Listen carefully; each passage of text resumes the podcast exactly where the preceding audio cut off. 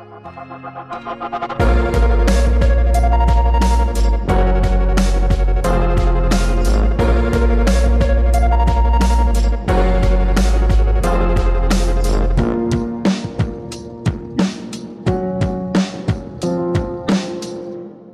Welcome to Blackbird episode number 53. My name is James, and today I am thrilled to bring to you a conversation I had with a coach and consultant business strategist, Alex Brookman.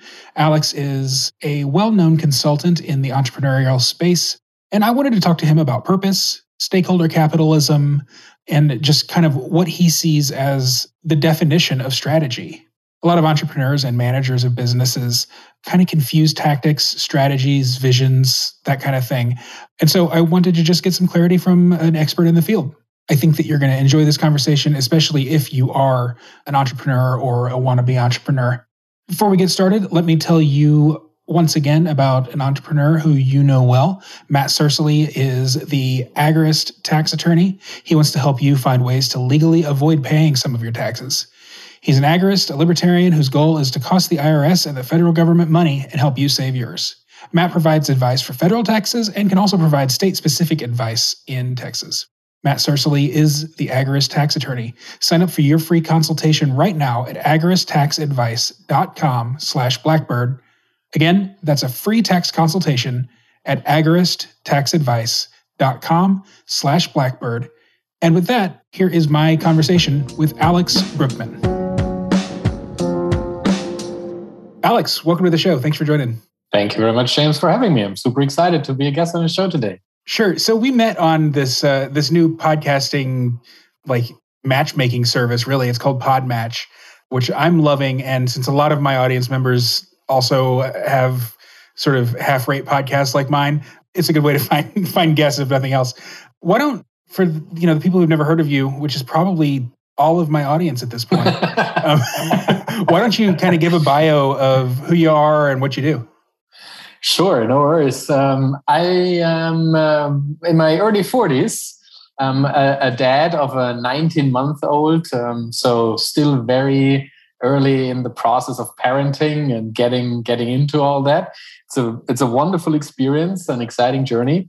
Apart from that, I've been working in the strategy area for 15 years now. Um, first with um, large corporations, so as an employee, later as a management consultant, and um, for the past years as an entrepreneur, helping other entrepreneurs, business owners, and um, also corporate leaders get their head around the topic of strategy, understand what it means for them, and how they can use strategy, vision work, purpose, connect all those things to make it a powerful framework and um, build better businesses around those. So, what do you think? Are you of the opinion that the purpose of starting a business is to make profit, or are you more of the like a stakeholder capitalist type or a purpose driven business type or something else? Well, the old notion of shareholder capitalism is basically dead. Uh-huh. Um, even even the most capitalist uh, entity on this planet, probably Wall Street, has understood that it's all about stakeholder capitalism now rather than shareholder capitalism. Because we see what happens when companies only focus on shareholder capitalism meaning on profit um, at all cost. We just destroy the world around us we exploit the people around us and it's just not sustainable. So i'm totally a uh, purpose and profit type.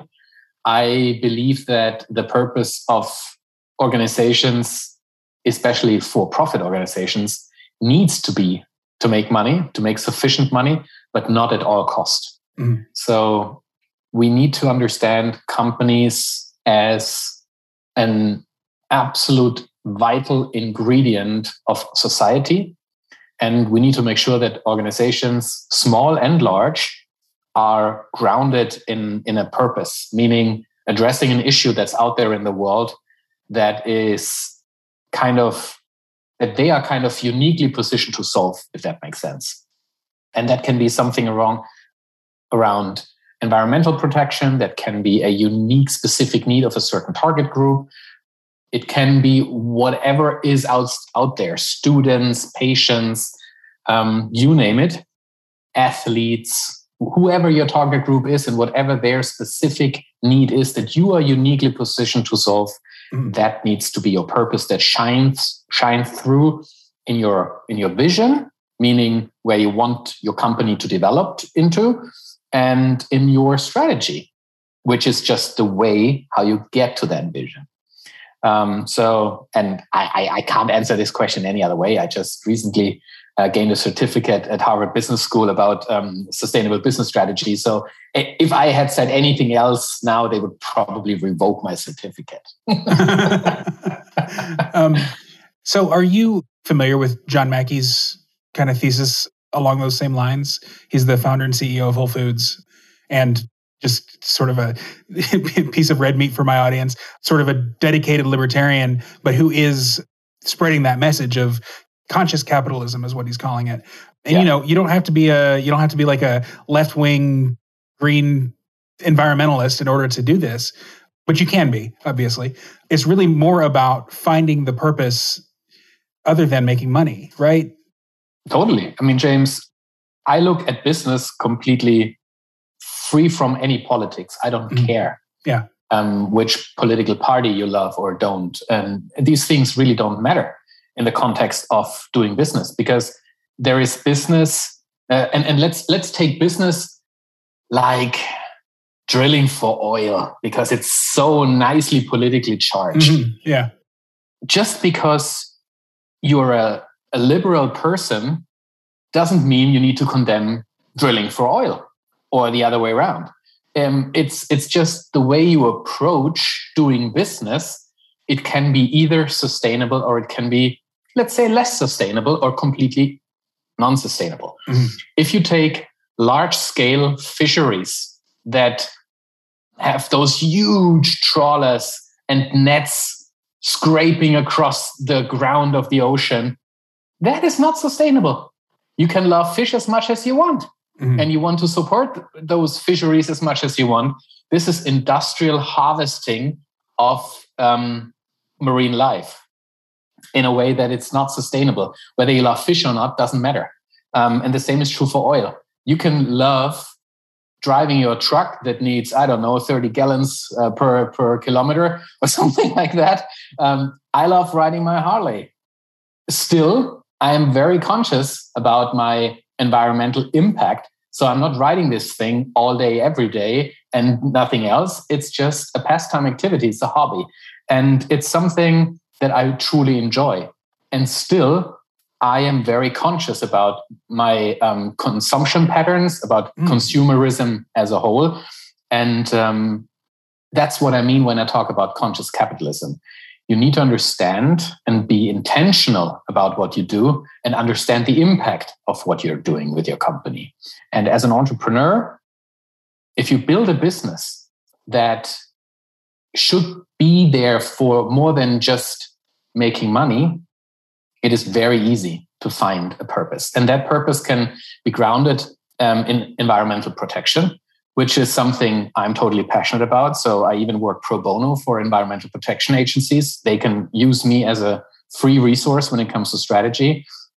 I'm also very passionate about um, curing childhood cancer, um, but it's nothing that I can do and combine with my job. So it's just that I give money to research, right? It's it's the way that my business supports them, and um, you can also be absolutely passionate about something that happens around your local community. If you have a business that's grounded in your local community, hey, sponsor your local football team or something like that, and give back in in such a way.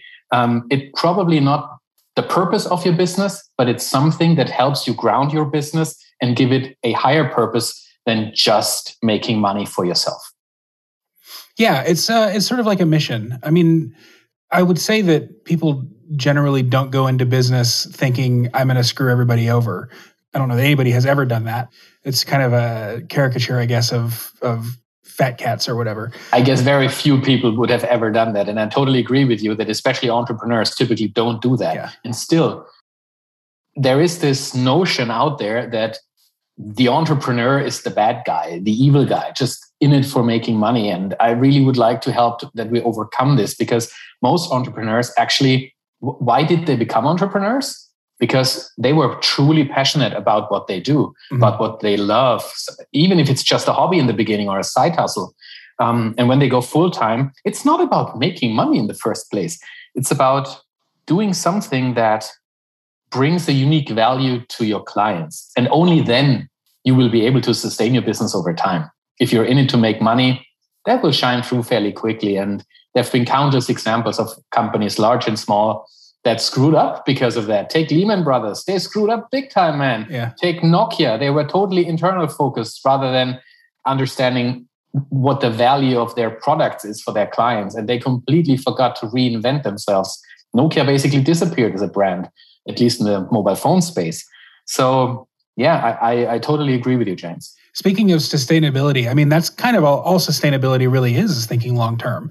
I mean, you know, yeah. if you have a scarce resource like fish or oil or, you know, customer goodwill, fresh air, clean yeah. water. Yeah, all of those things.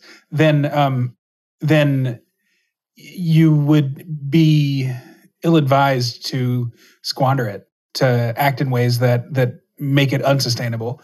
So you've got the intentional strategy toolkit.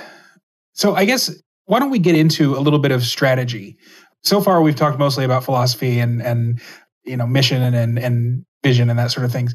How does someone who is just getting started in business make sure that they have a worthwhile and sustainable purpose? And then how do they strategize from that?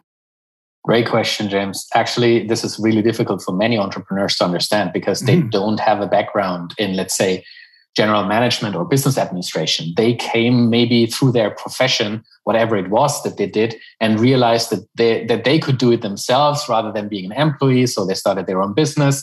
Or maybe they, they learned a certain craft and want to run their own company around it very few people actually do have a solid business background that um, then later become corporate leaders. Most corporate leaders, they have a different background, not business strategy. So just because you might not get your head around it right now doesn't mean you're the only one. There are many, many people out there that run successful companies that struggle with strategy. So that's basically the reason why I why I wrote this intentional strategy toolkit because it's a very easy way to understand what strategy actually is and how it helps you focus your focus on the priorities that you design and, and define that help you build a business on your own terms. And what that means is is this.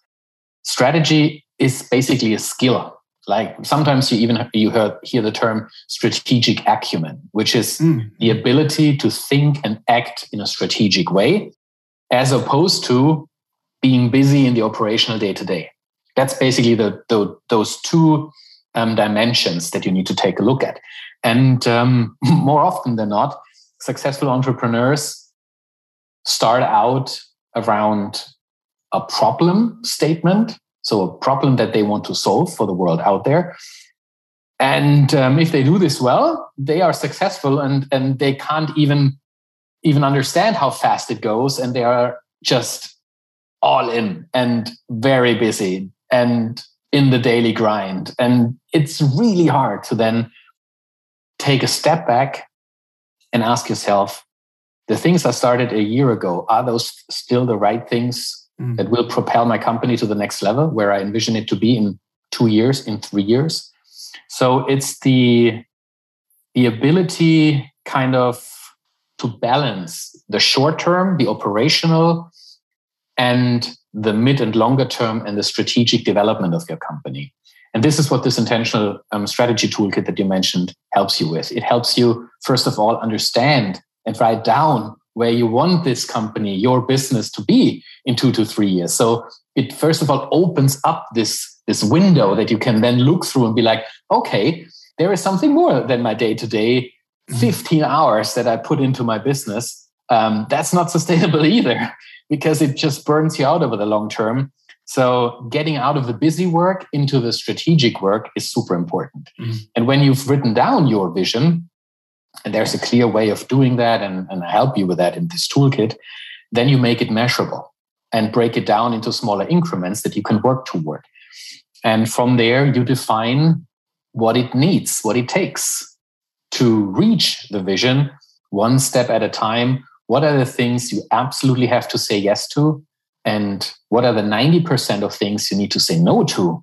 Because they might be funny, they might be fancy, they might be shiny, but they don't really help you to get to the to get to build the company that you want to build. So this is very often um, a self leadership topic, being conscious about where you invest your time in. Mm-hmm. Especially as a company leader, money is abundant. Um, if you want to have money to build a business, go to your bank or ask some other alternative investors. There's a lot of money out there nowadays.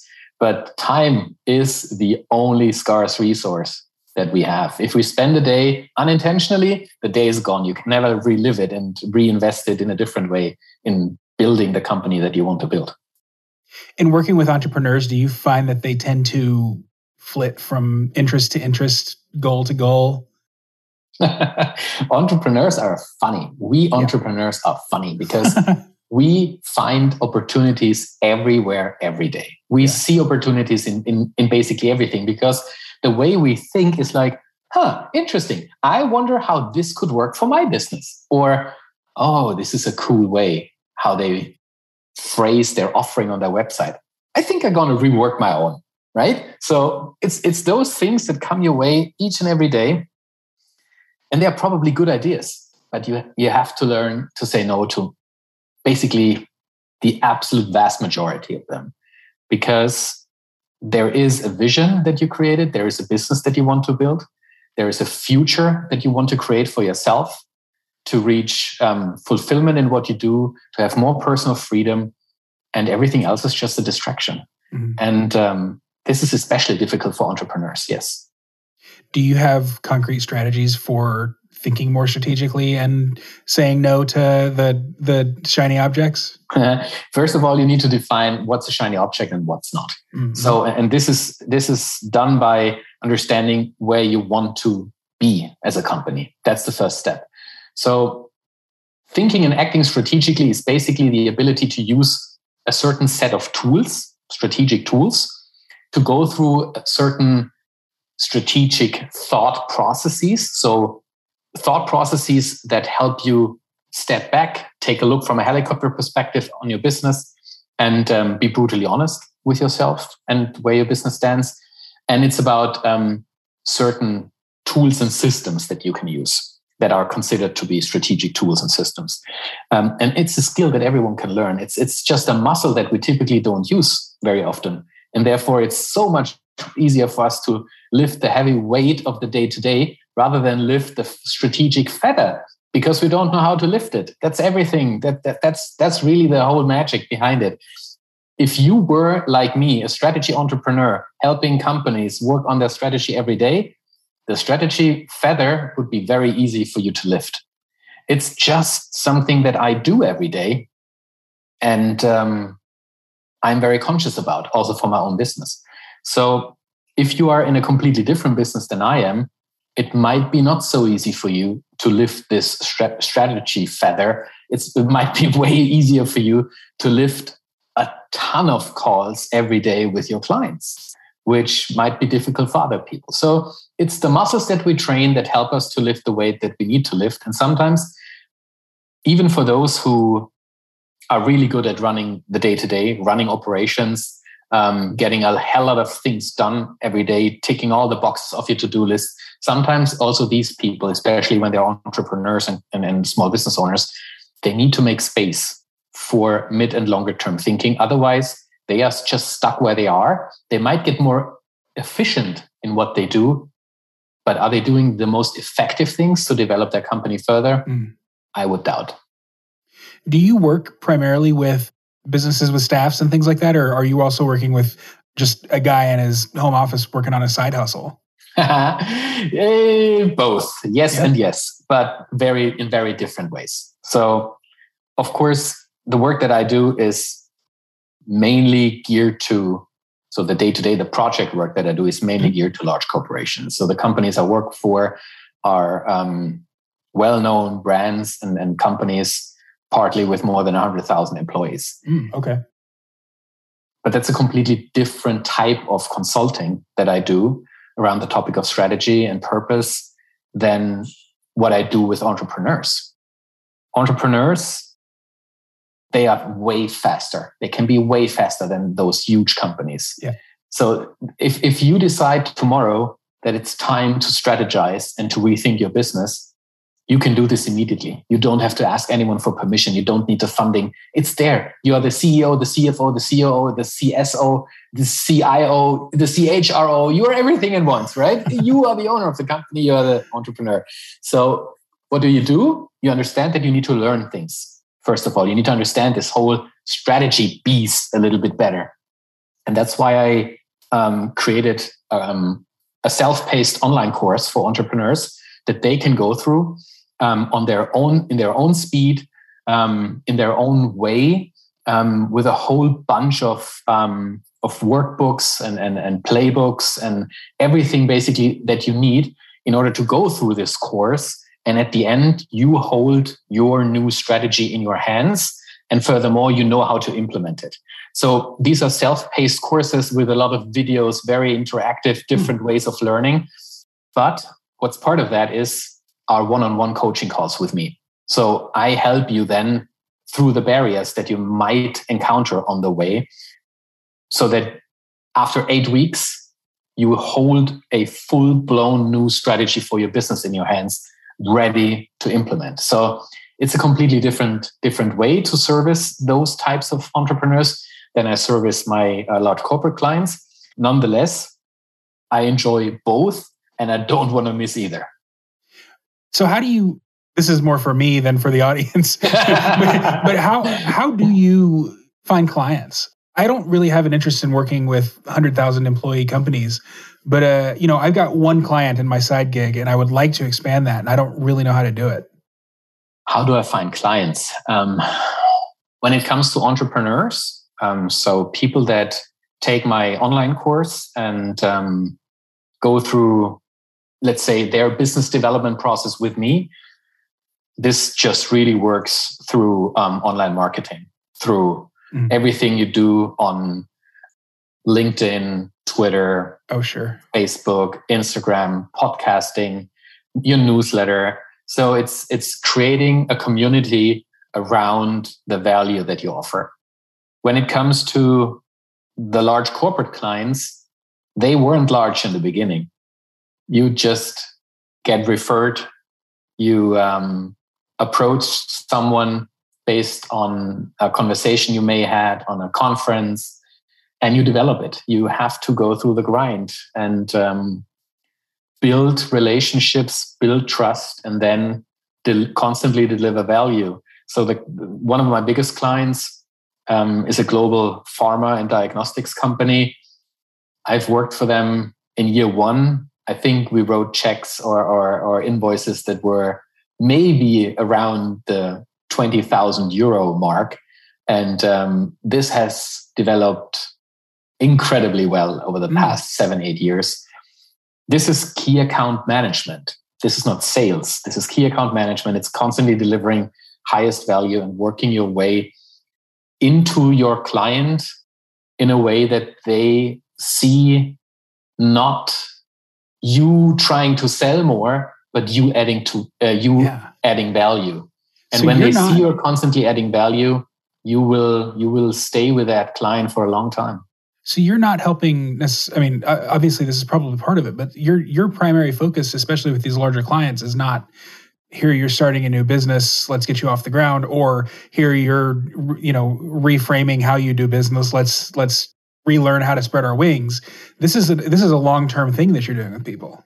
Yeah, those projects um, with larger corporations, they typically, if they are in the strategy area, they typically are something between nine months and two years. Mm-hmm. So it's about defining, for example, um, the business strategy of a whole business area. And we're talking tens of thousands of people that are involved and touched by it. So it's not just sitting down, going through an intentional strategy toolkit and then just doing it um, as an entrepreneur would do. Here we are talking about involving all kinds of different stakeholders. Change management, communication play a massive role in that. Yeah. And um, those large organizations, they are super complex. So it just takes some time to work your way through. It's a different kind of work, but it's incredibly fulfilling because you touch the life of thousands of people, maybe even millions. For example, if you touch the business strategy and you define new services that help uh, patients around the world. So, what's some like concrete advice, practical stuff that you would tell someone who's just getting started and might just be that solo entrepreneur? I think the biggest the biggest advice that I've gotten in my life was always think from a client perspective. Mm. So don't think about how your business should look like. Think about the unique value that you deliver to your clients and the way you deliver this value over a longer period of time. What makes it what makes it valuable and how you how do you, how will you sustain this value and develop it further? I think if you approach business from that perspective, it's basically impossible to fail because you address a need immediately. If you just have a great idea, you don't know whether this great idea is considered to be great in the eyes of someone else. Yeah. But if you approach it from a from a customer perspective and ask yourself, what is the need that this specific target group has, for example, then you are inherently creating something of value to them. The second advice is probably along the lines of balancing your energy when it comes to how much time do you invest in operations, in building your business, in um, creating your website, in in I don't know, ramping up production, whatever it might be, and the strategic side of things. Before you spend a ton of money on something, you need to understand whether this is the best type of investment for you. So, strategy comes first, then comes execution. It's not the other way around. I personally burned quite some money because I did it the other way around, and I'm a strategy guy. So remember, even I do the, I make these mistakes. Yeah. No, no one is is free from making mistakes. But if I if I could go back in time, I would have I could save a lot of money um, just because I would approach the way I build businesses in a different way. So build your strategy first, understand your priorities, and then build your business around a unique value that you can deliver to a client. How do you personally deal with difficult clients? I'm well, I don't want to tell too many tales out of school, but what would you say to someone who has a client that is maybe more demanding than they're used to or just a jerk? I don't work with jerks. I walk away from jerks. It's fairly simple. I only live this one life and I'm not in it to let myself make make myself miserable um, because someone has um, some unresolved issues and is letting steam off when working with me. So it's not going to work. The other part that you mentioned is demanding clients. So I never would, uh, I, I, would, I would not say a demanding client is a difficult client. Um, it's just a different way I would frame it. If someone is demanding, there is already a need in it, mm-hmm. which is great because they actually need something. If they are demanding, they need something. And um, when when you deliver services to someone or products to someone, and that client is demanding, it is an incredible opportunity for you as an entrepreneur to learn because they want more. They want something better. and this is nothing else than a pot of gold for you to understand how you can make your services even better in order to serve even those high demand clients. Of course, it's sometimes difficult because when people start demanding things that were not part of the contractual agreement, it's hard to say no. It's always hard to say no for, for entrepreneurs because, of course, you want to have a happy client and you don't mm-hmm. want to lose the client relationship. So, having a clear agreement that you can go back to and be like, I understand that you want this. It is not part of our original deal. If you want, let's discuss how this might look like in a in, in a second agreement or in a new contract or however you want to frame it. But it's really important to not let yourself squeeze like a lemon. It won't make you happy. Um, in the end, you're in it to make a living. And if you give away all your spare time to demanding clients without getting paid, what you end up with is more work, less money, and um, kind of a win lose situation. I always strive to create eye level partnerships with my clients so that it's a clear win win, that they are better off working with me and I'm better off working with them. So I don't consider myself a contractor or a service, just someone who delivers a service. I'm in it to be a part of their team. Mm-hmm. So when I join a large corporation and work with them on a big project, I want them to treat me as an employee. I want them to treat me as they would treat their most valuable people. Yeah, I noticed when you were talking about the the big pharmaceutical diagnostics client that you used the word we when you were talking about cutting checks instead of they.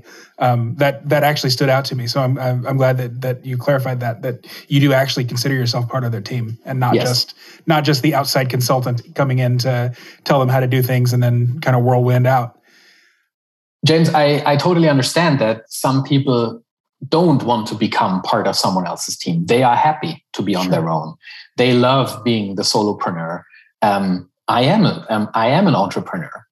I I know the value and the fulfillment that's in inside this job description, and I love it. I enjoy it, and still, I'm a human being. I mm-hmm. need the human connection.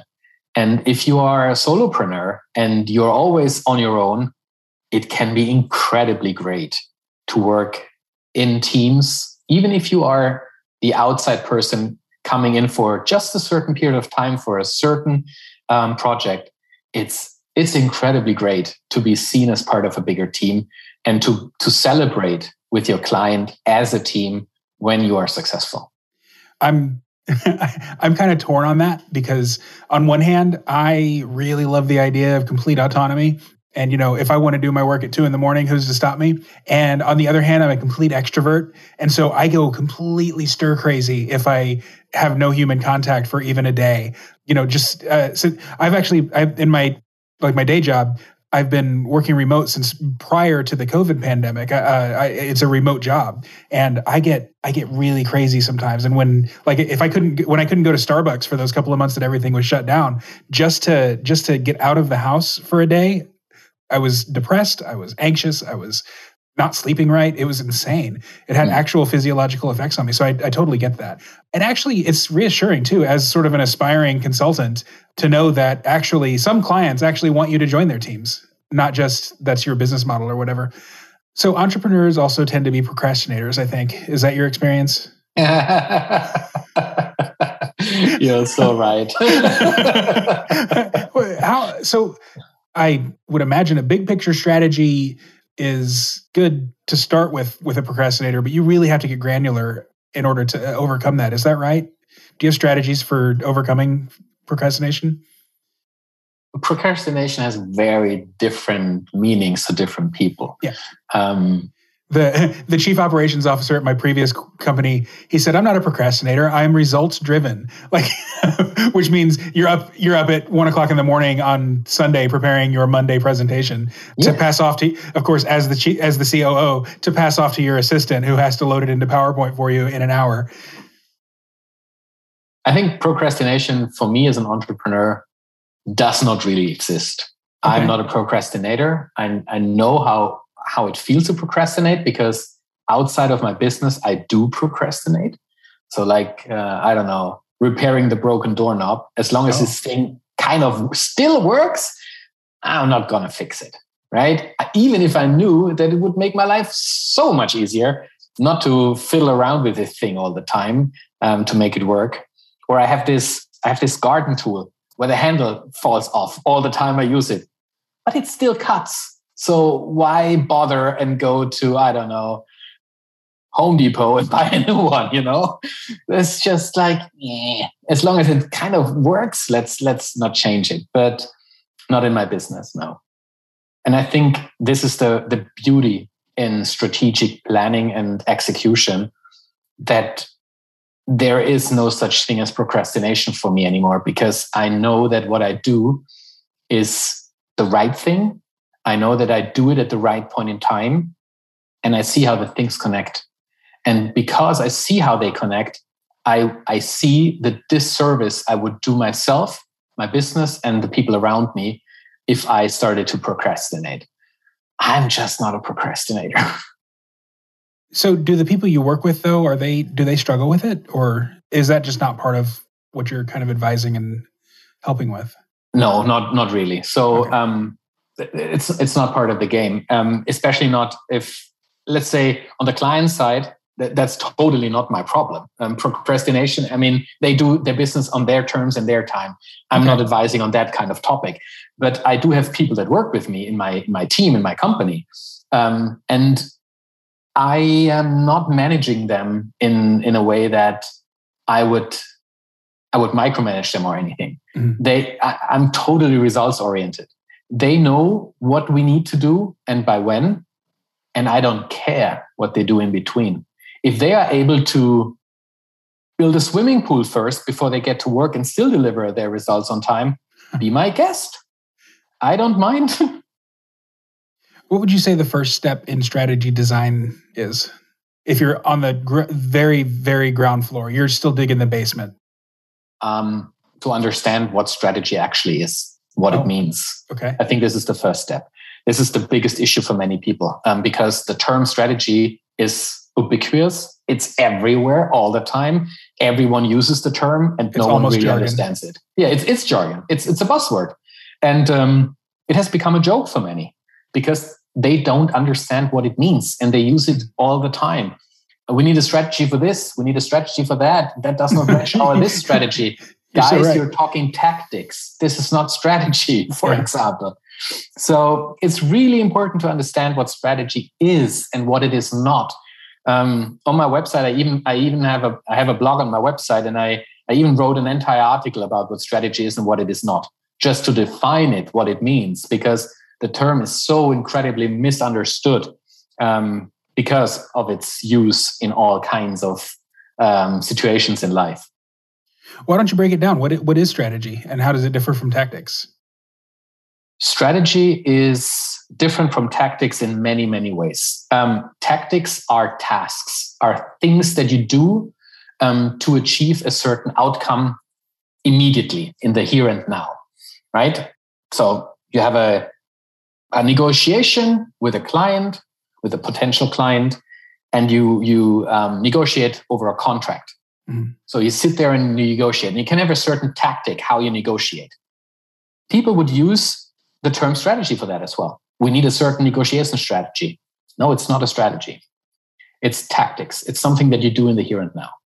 A strategy is a plan to reach a goal in the distant future. It's not in the here and now it's something that it requires um, a different kind of thinking than what the type of thinking that you need to be successful, let's say, in a negotiation in the here and now. Strategy is not a grand vision. Strategy is a concrete bucket of priorities that you execute on over a certain period of time. So, um, there are so many things that strategy, how you could char- characterize strategy, um, either through the scope, through the time, or through any other characteristic. But I think the biggest, the biggest misconception about strategy is that it's for them up there, especially in large organizations. People would always look upwards. We need a mm-hmm. strategy. I can't do my job. I don't know the strategy. And, and that's the biggest BS I've ever heard because you can always design a strategy for the area that you are responsible for, even without having a written down strategy from top down. Um, strategy is about caring about the future and giving it your best effort and your best shot in building a, an even better business or an even better future. So it's something that everyone can learn and everyone can use. It's not for them up there. It's a muscle that you can train as an entrepreneur even if it's just your side hustle. Um, yeah, I think if we understand strategy as a way of thinking and acting It's not a magic, dark secret or um, a hidden hidden knowledge that only the McKinseys of these worlds possess.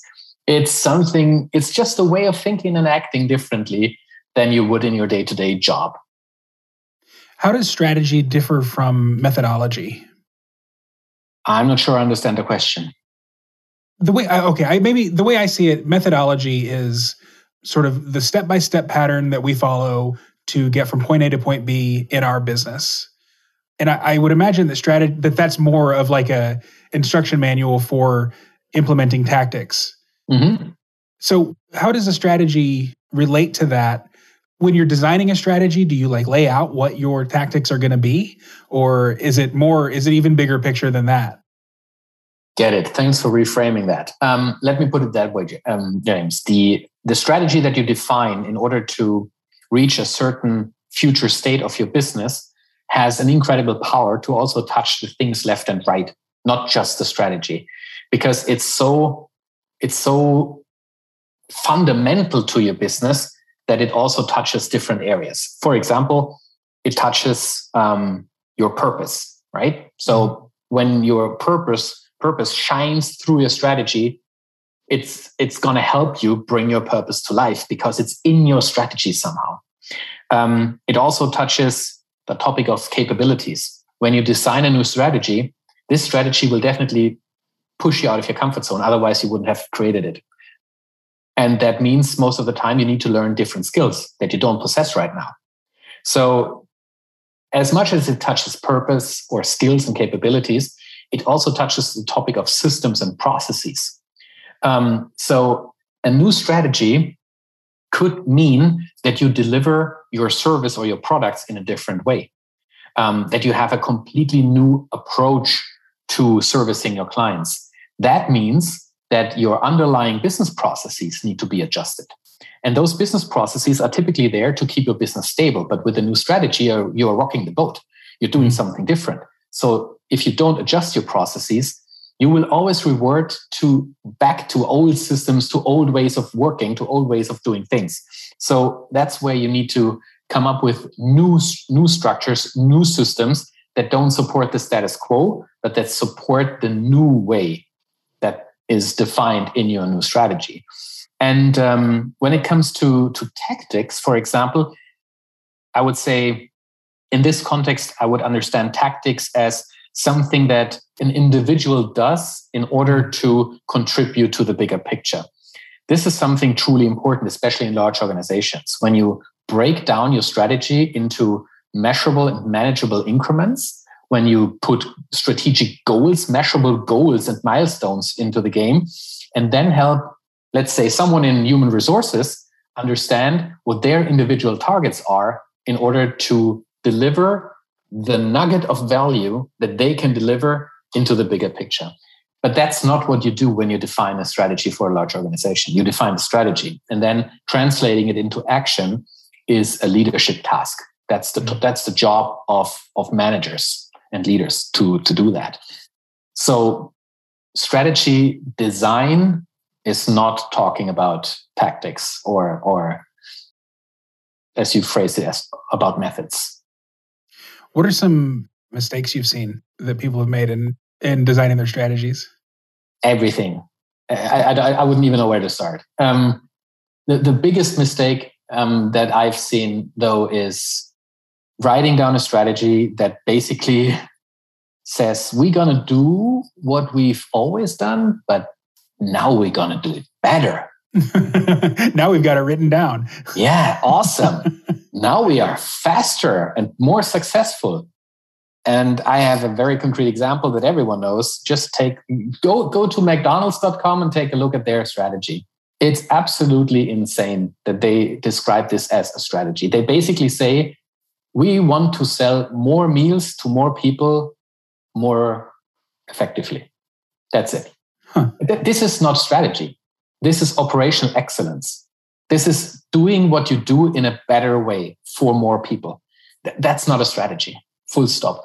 Um, and, and this is probably the single biggest mistake that I've seen during my career that people come up with something that basically describes what they do today, but this time they do it better. let's get back to purpose a little bit. So you mentioned earlier that like a big part of your purpose is um, some of your philanthropic dealings and working pro bono with environmental organizations and things like that. So when a company is defining their purpose, I guess the question is does it need to relate to their business, like what they offer, or? Not at all. Okay. Not at all. Um, I'm really glad you asked this question. Um, some of the best purpose statements that I've seen in life um, have nothing to do with the business that people are in. So, my personal purpose statement is to help make the world a better place. And then you define it and break it down how you do it. And I do it by um, helping environmental protection agencies get their head around strategy, um, for example. But it does not.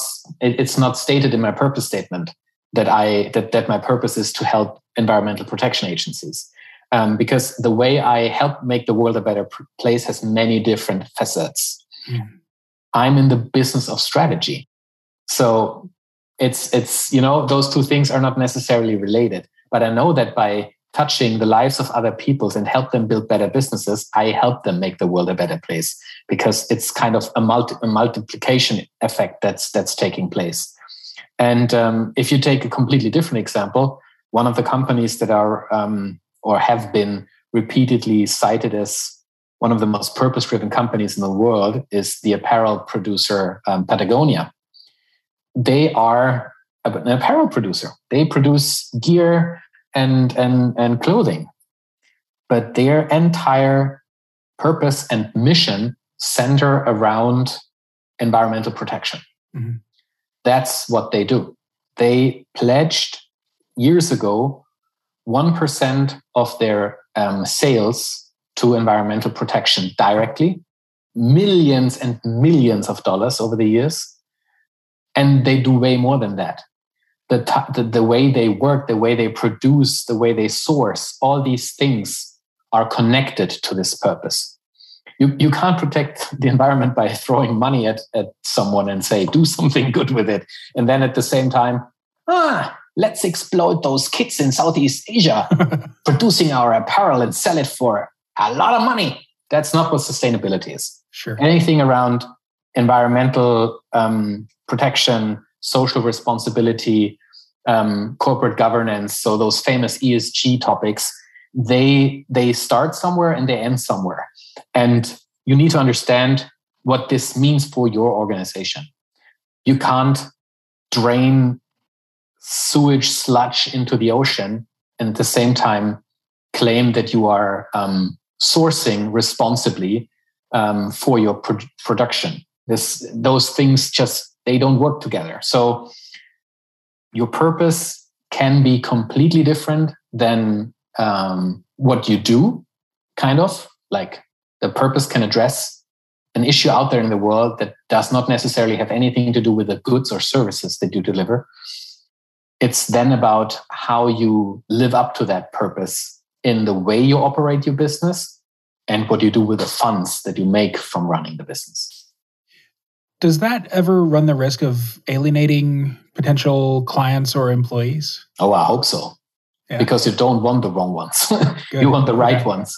And I never really That's what I was hoping about... your answer would be, I never really care about alienating someone. Um, if if that is your purpose and that's the way you run your business, you will attract the right kind of talent that will resonate with that. And the amount of energy that you will unleash with that is just tremendous. And it's not for everyone. Business is not for everyone, and your business is not for everyone. The, the biggest mistake that I've seen in, in my own career is thinking you need to please everyone. You don't have to. You need to find your niche or your niche, as they say in the US, however you want to pronounce it. Find the sweet spot. Find those that believe in what you do, that love what you do, that have a need that you address. And that's all you need to do. Awesome. Well, uh, I think that that's probably a good place to close it out. I'm very inspired by this concept of strategy, which I've never really thought about, even as someone who's been, you know, dabbling in little entrepreneurial ventures here and there since, I guess, probably 2011 or 12. I've never written out a strategy. I've written a few purpose statements. Those kind of change, but uh, getting into the the flitty nature of having that sort of entrepreneurial personality. Well, James, I would say go to my website, alexthestrategist.com. On the landing page, click on the intentional strategy toolkit, download this thing, and start working on a hands on strategy for your business. All right. I'll make sure to link to that as well. I was going to have you pronounce your last name, but since Alex the strategist is uh, a little bit easier to spell, that's what we'll link to. Awesome. I appreciate it. It links, Alex. it links to brueckmann.ca, but hey, try to explain how you pronounce my name. I'm not going to get there. Just alexthestrategist.com and you're good. All right. Awesome. Thanks so much, Alex. Thank you so much for having me, James. All right. Thanks again to Alex for joining me today. And thanks to you, as always, for tuning in. Remember, you can find this episode and every episode of Blackbird at blackbirdpodcast.com. Sign up there with your email address. And if you would like to get early episodes along with pre show banter between me and the guests and any written content that I happen to put behind the paywall, you can shoot me $7 a month or $70 a year, and I will hook you up with all of that. However, you happen to consume the show, though, know that I very much appreciate it. I will see you real soon here on Blackbird, and until then, live free.